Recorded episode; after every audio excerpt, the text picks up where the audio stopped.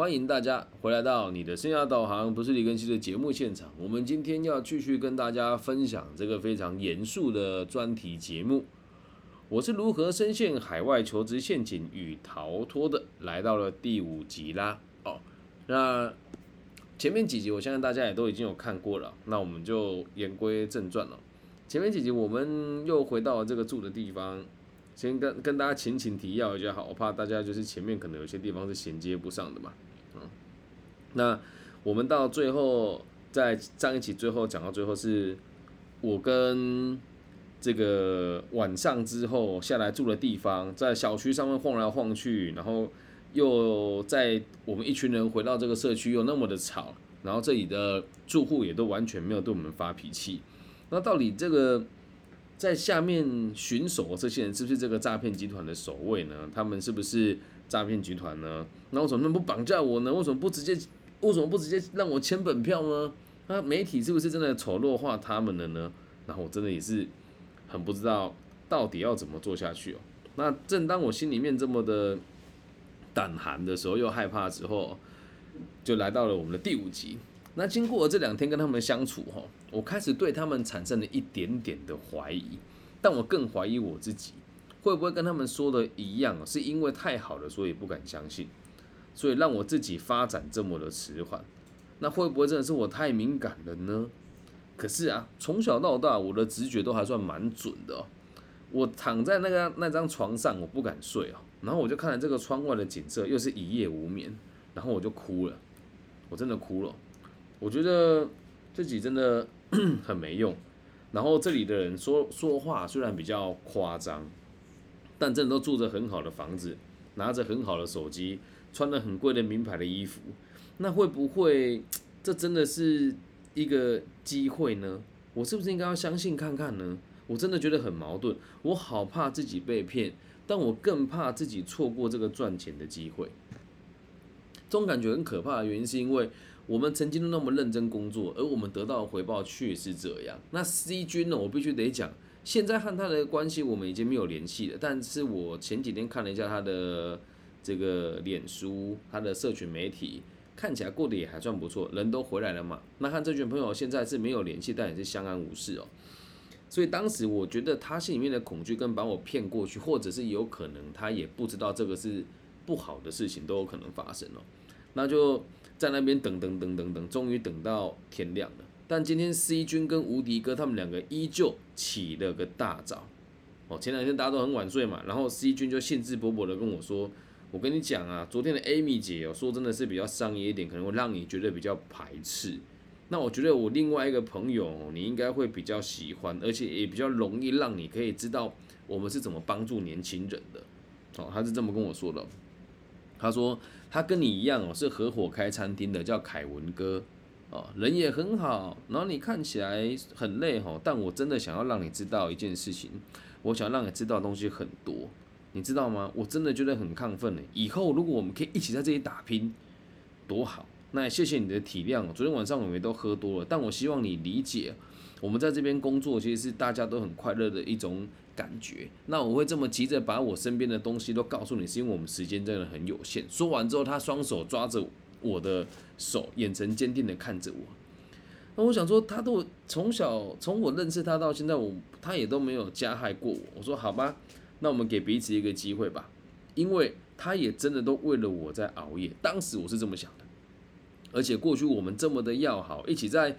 零下几度的晚上打屁，一直在三四五度的高温下摸鱼，一起在孤岛上办理派对，然后还在出社会的时候对我做过这么多这么好的事情，甚至在我还没有很体面的时候会送衣服给我穿，这都是真的。我说这么好的朋友怎么会骗我呢？而当下我要咒骂我自己，说我真的好没品哦，我竟然会怀疑对我这么好的人。然后我们就来到了这个社区的另外一个朋友家，这个这边的讲师叫做凯文。我们就到凯文哥家，那这个凯文哥的家也是这个楼层比较低的小三房的格局，那一样在同一个社区里面。那一到现场的时候，这个凯文哥的家里全部都是公仔，然后我来的时候，他正拿着其中一个在擦拭它，一边擦一边跟我们说啊，随便坐，随便坐。温馨哥这次带来的新人应该就是你吧？石头哥有跟我提过你哦，听说你有经营自己的餐厅，是哪一种呢？那有没有想过来我们这里发展？这里市场真的很大了，而且人力也很便宜哦。我跟我的伙伴哦，也在这里开连锁的咖啡厅。好，那等你加入了之后，我就带你去拜访我们这个连锁咖啡厅的这个主要的管理者。啊，我自己现在也在桃园开餐厅哦，而且现在已经在筹备了。我说啊，不是开了吗？他说我没有没有，只是在筹备而已。哦，那这是我。这次就只有我跟 C 君一一起来到这个房间而已哦。然后，因为他是一边说话一边插他的公仔嘛，我就问 C 君说：“诶，他到底可不可靠啊？”然后 C 君就胸有成竹的跟我说：“自己人直接说出来了，这里只有我跟你跟凯文哥三个而已。你有疑虑你就尽量问哦，不要这样小声问我。”然后那个凯文哥就说：“对啊，这很正常啊，没有关系，你说你说。”然后凯文哥就很亲切的跟我讲说：“我们这里。”模仿他说话的方式了。我们这里哦，很多人都来，都来之后都疑神疑鬼啦哦。但是我觉得真金不怕火炼呢。而且我跟你讲，我的餐厅哦，其实之前那一间在诶，我在这个南岭开的这间也也开了很多年了哦。啊，现在呢也都是被动收入。你看我这只公仔不贵啊，台币五十万而已。右上角那一只也要六十几万。哎呀，钱呐永远都不嫌多啦。而且哈，只要你加入哦，这我们的分红就会加上你的本业，一定会很不错的哦。然后我就说，哎，你怎么知道我开餐厅？因为我记得我没有跟石头哥说过，我只有跟温馨哥说嘛。然后他先停了一下，然后就补充说道：“哦，我我们都知道啦，因为细菌吼一直都很推荐你啦，而且啊，他一直到不管我们到哪边吼，他都一直跟我介绍你。我们想不认识你也很难呐。哦，然后这时候我觉得自己蛮有面子的，因为原来我的朋友像他的朋友这么大力的推荐我。”然后我就跟他分享我现在开的这个咖啡厅，跟我投资的这个餐厅。然后当我问到他投资的是什么的时候，他就跟我说了一间他没我没有听过的名字，不管在台湾还是南宁哦。然后呢，诶，我当时其实他说他在桃园那间餐厅准备要开了，然后已经有做初步的行销。可是当时我们没有 VPN，而且也没有网络，所以我也无法去查证他。所以他在交谈当中所有问题，我都是没办法去。都是没有办法去做查证的嘛。然后在我这次跟凯文哥的访谈当中，他们都没有提到六九八零零关于这个投资的这个事情哦，只有一直在强调这里的人都很强，而且都不藏私。然后 我们聊得很开心哦。这时候几乎都没有，几乎没有人有心思，就是我没有心思去想这到底是不是个骗局，因为在这一次的对谈当中，完全都没有提到 关于投资啦，或者是这个如何。带人进来下线等等的，然后聊完之后，就有种感觉是这里充满了希望嘛。那中午我们回到一起吃午餐的地方之后，再回到我们的，我们就是一起吃的午餐，然后再回到住处啊。我在想，我大后天就要回去了。那前情提要一下，应该我跟大家提过，我们买的这种两段式机票，只要中间有一段没有做到，这个机票基本上就是报废了嘛。然后我就问他说：“那个机票的部分，我想跟你确认一下哈。如果我 一段没有做到，那后面的机票是不是不能用了？因为我回去还有工作要做，我要赶快确定我的时间，不然我自己订机票好了。”他真的完全把我们这种没有钱的年轻人的心态拿捏的死死的。因为单程单程的机机票通常是比较昂贵的，所以他就跟我说呢：“哎呀，你这样买比较贵，不然这样子好了，到时候你的机票呢？”哦，是因为你那时候的机票是跟我们代办买的嘛，所以不然我帮你安排好了，要看到时候能不能退票再补你差价。然后，诶，我先讲一下哦，这个是冷门的小知识，一旦你的机票中间那一段没做到，你后面就是不能退的，也不可能退差价给你嘛。可是当时的我并不知道这件事情，我说，那你能不能先帮我看一下航班，不然我回家工作如果跟不上，我会蛮担心的。他说：“哎呀，不用紧张啦，这里航方虽航班虽然不多，但是我们我们一帮你排哦，你一定买得到啦。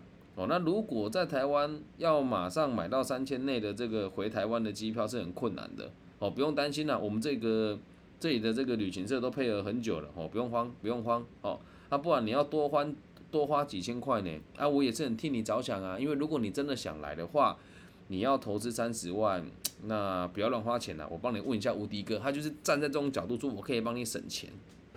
然后我们讲完之后，无敌哥就从他的房间走出来，很轻松的跟我说：“你放心啦，旅行社我熟，一天哦我都帮他们订十几张票，而且跟他们都很有交情。你吼放松就好，我处理看看，搞不好你不用补差价哎，哦，而且这里还有温馨哥陪你啊，你就放轻松就好了。大后天哦，一定帮你处理机票的事情，不要紧张哦。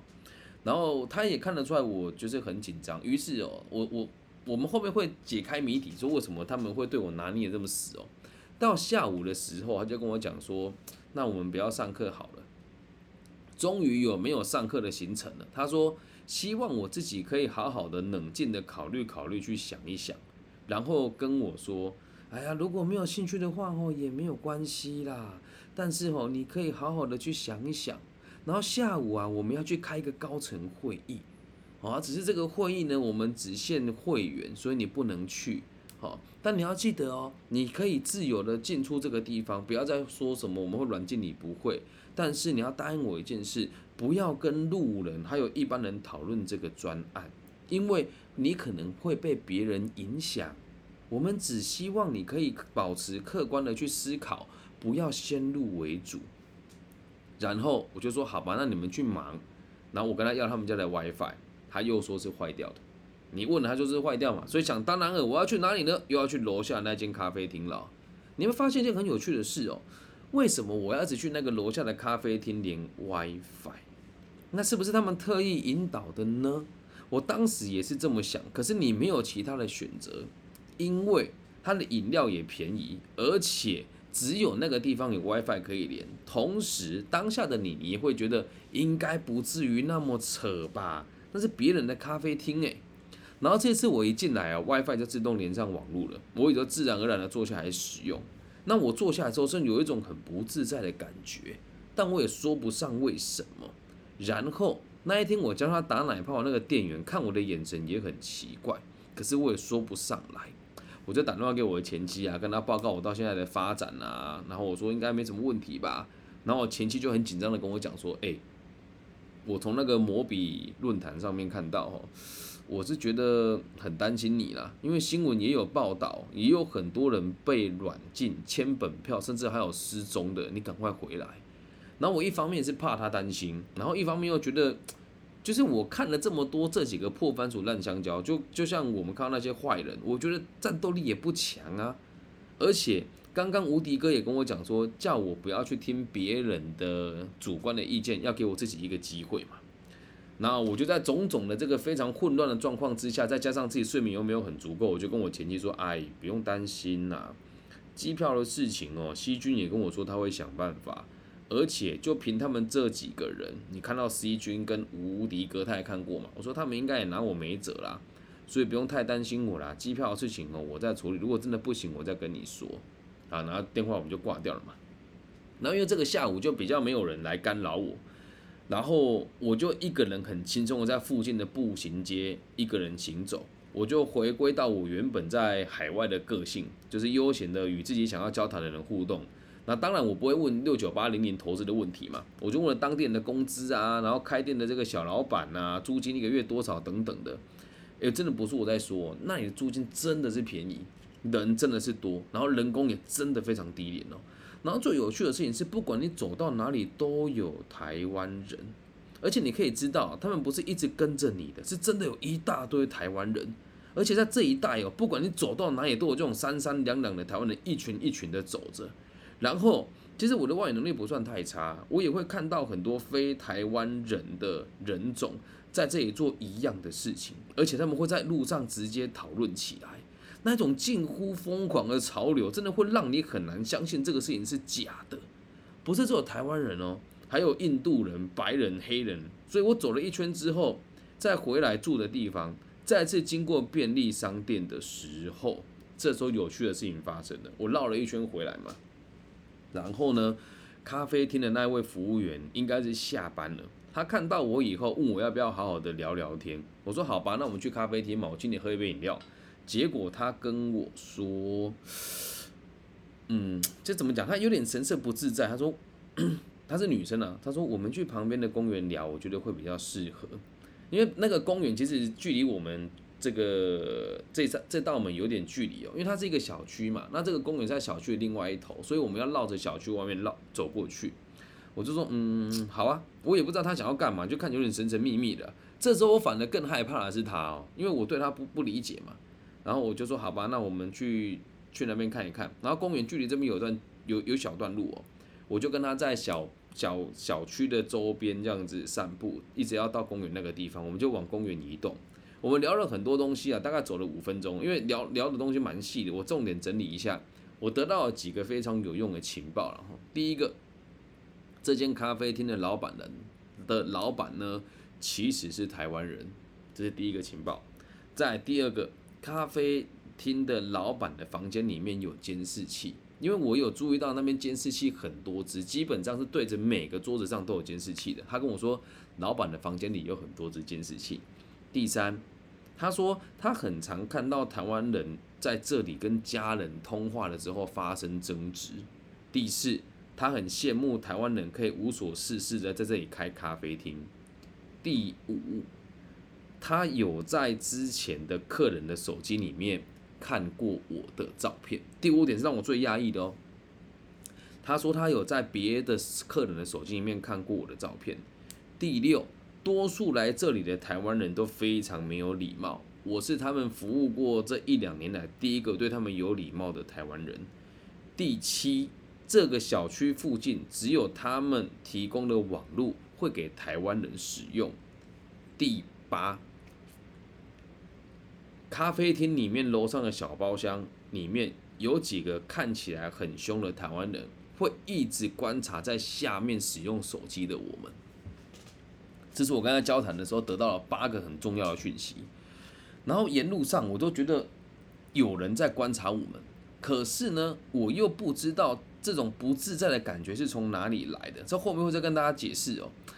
我我只能跟他们讲哦，他们的管理真的很厉害。事实证明我推断的没有错，只是当局者迷，你是没有办法去验证自己笃定的想法到底是真的还是假的。这个到最后一起都跟大家讲，这些这些事情都是真的。那说时迟，那时快，就我跟他已经走走走，快走出去小区要到公园的时候，西军忽然出现在我旁边，真的是忽然。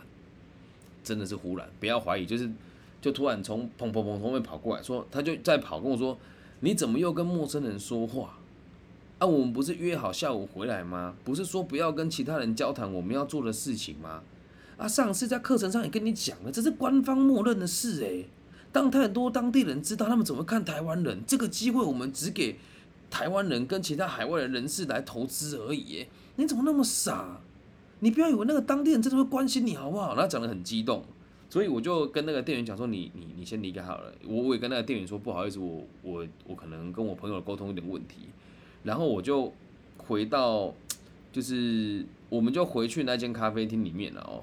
就是他约我回去那间咖啡厅哦，C 君约我回去那间咖啡厅，然后坐下来之后又开始讲，他说：“你都不知道。”你这样子我们很困扰吗？你就为什么不能低调一点？你为什么那么爱炫耀啊？我知道了，你朋友很多啦。然后你有没有知道？你知不知道你很多朋友其实都不喜欢你，因为吼你就那么自以为是啊。他当时讲这几句话，真的完全刀刀都插在我的心坎里啊。因为那一阵子有很多人都会跟我咖啡厅的店员伙伴抱怨，李根熙这个人有时候很自以为是，然后说他很爱谦虚啊，等等等等的。那其实说真的，西君这个人哦，只有这件事情他做的比较，我觉得有点不对。除此之外，这个人什么都很好，他很谦虚，也很热忱，然后做人也很也很有热情，然后也很愿意跟别人讨论哦。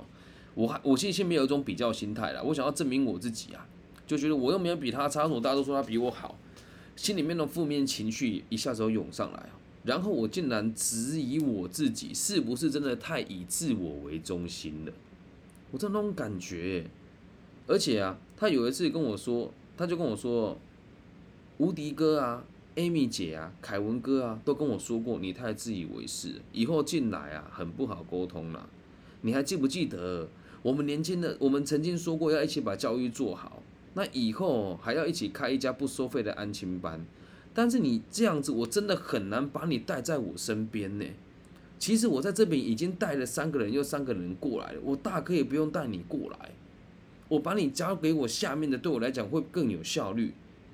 希望你听进我这个朋友的话，否则你真的会搞到你自己完全没有朋友啊！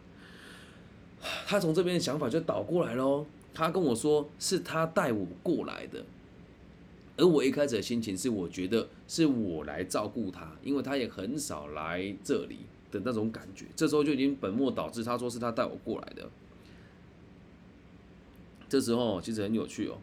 其实当时我一一一方面吼是怕咖啡厅没人，就是有那种恐惧感嘛，咖啡没有生意怎么做？而且他带我去南宁的那一年，刚好发生了我入这个行业以来最大的黑函事件哦。那而且当时的讲师工作也是第一次面对这一种危机，同时我的家人也很常跟我说：“李庚希，你不要那么自以为是。”时至今日哦，我这个。这个状况还是都没有改变过来，也有可能是因为在南宁的这个可怕的经历，导致我现在还是非常自以为是哦。因为真的真的是因为我的自以为是，我才有办法好好的回来这个地方哦。所以到现在，我的生命经验也都认为我的自以为是是正确的啊。可是当下的我就想说，好嘛，弹性一下，给别人一点机会啊。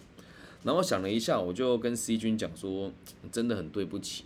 如果你知道那环境，你也会这么，你也会这么的不理性了。我说真的对不起，我知道你用心良苦，但是我希望你知道我会担心的原因，因为我飞回去的隔天我就要去演讲了，所以我会客观的思考你说的话，但我也希望你可以快点帮我确定机票的事情。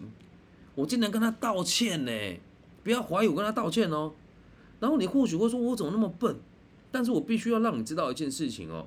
如果在那个当下，你的生活不顺利，看到这里工资又那么低，房租又那么便宜，然后你的咖啡店一个月一个月租金就要四万块，然后而且我对我员工还不错，一个月薪水就给三万二嘛，然后这边的人使用的东西都很高级，而我在咖啡厅上班之后穿那个是什么衣服，每天身上都是油烟味，然后还要打烊到三更半夜，有时候客人不走，还要陪他们做到做到晚上，而重点是。他们都还很年轻，这边的人就可以过这么好的生活。然后我就问他哦，我说我问你最后一个问题，我希望你可以老实回答我。他说好。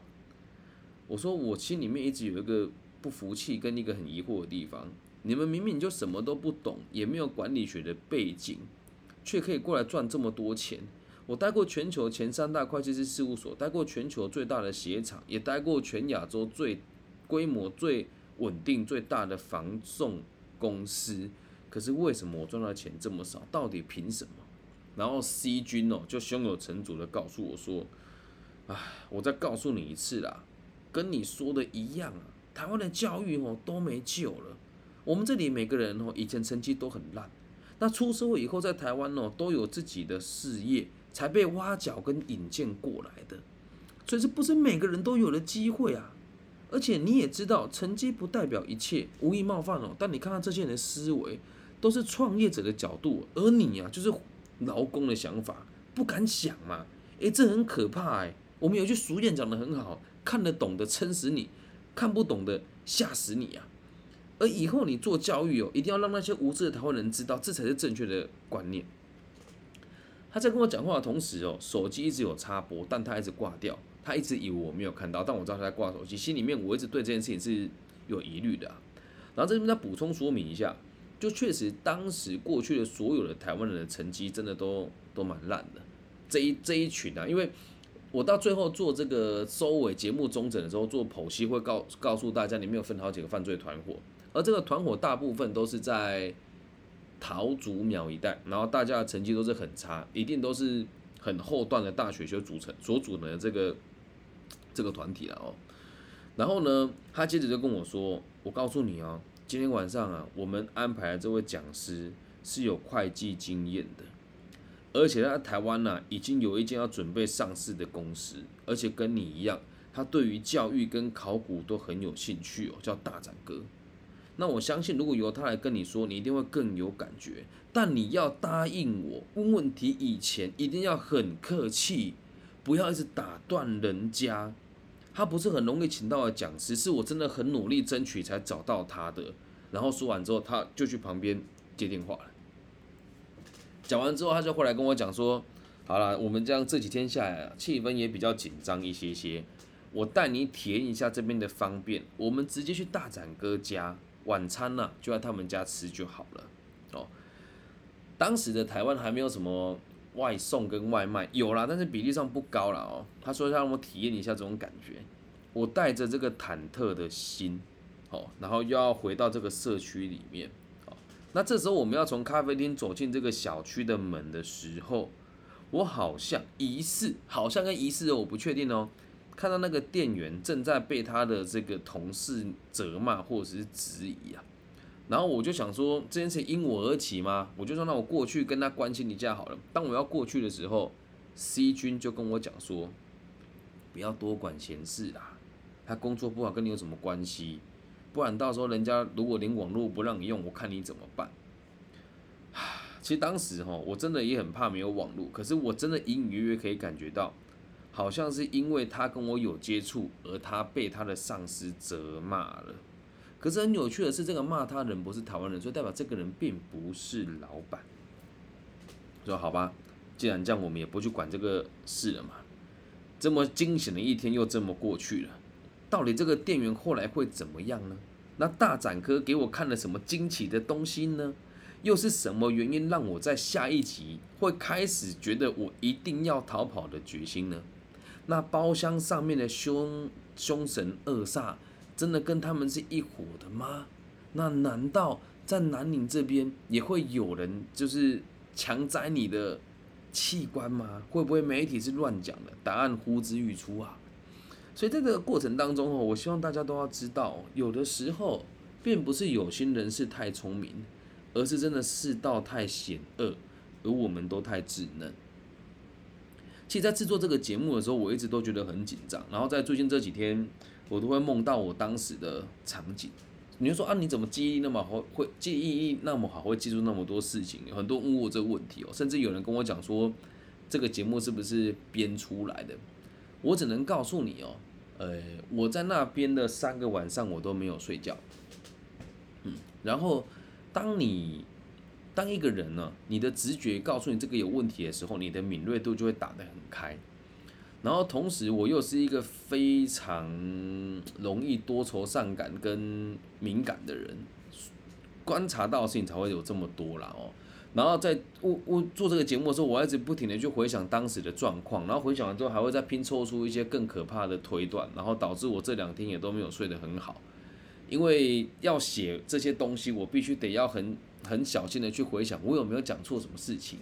然后也要去想说要怎么去陈述才会让人家听得比较能够理解，因为事情的本身是很复杂的。如果是面对面听我口述，当然很容易啊。可是我要写成一一个稿一个稿，然后大家又没办法在第一时间问我问题，这跟我过去的授课方式还有课程的内容其实落差很大的。所以到这边呢，你还会觉得怎么那么傻？你怎么都不赶快反击啊，揍他啊？哎，你要知道一件事啊。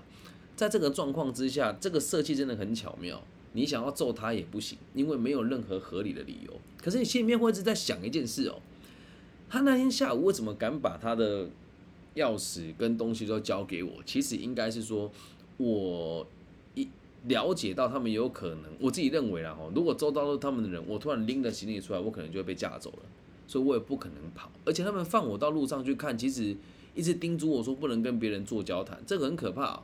每个人都要讨论这件事情。新闻媒体说什么，他们会在那边就是有报章杂志啊，或者这个路边的人都鼓励你去投资啊，这都是真的。因为他们当当地人都说，哎呀，我们这里状况很挺好的啊，那您您有空就过来这里投资吧，还不错的。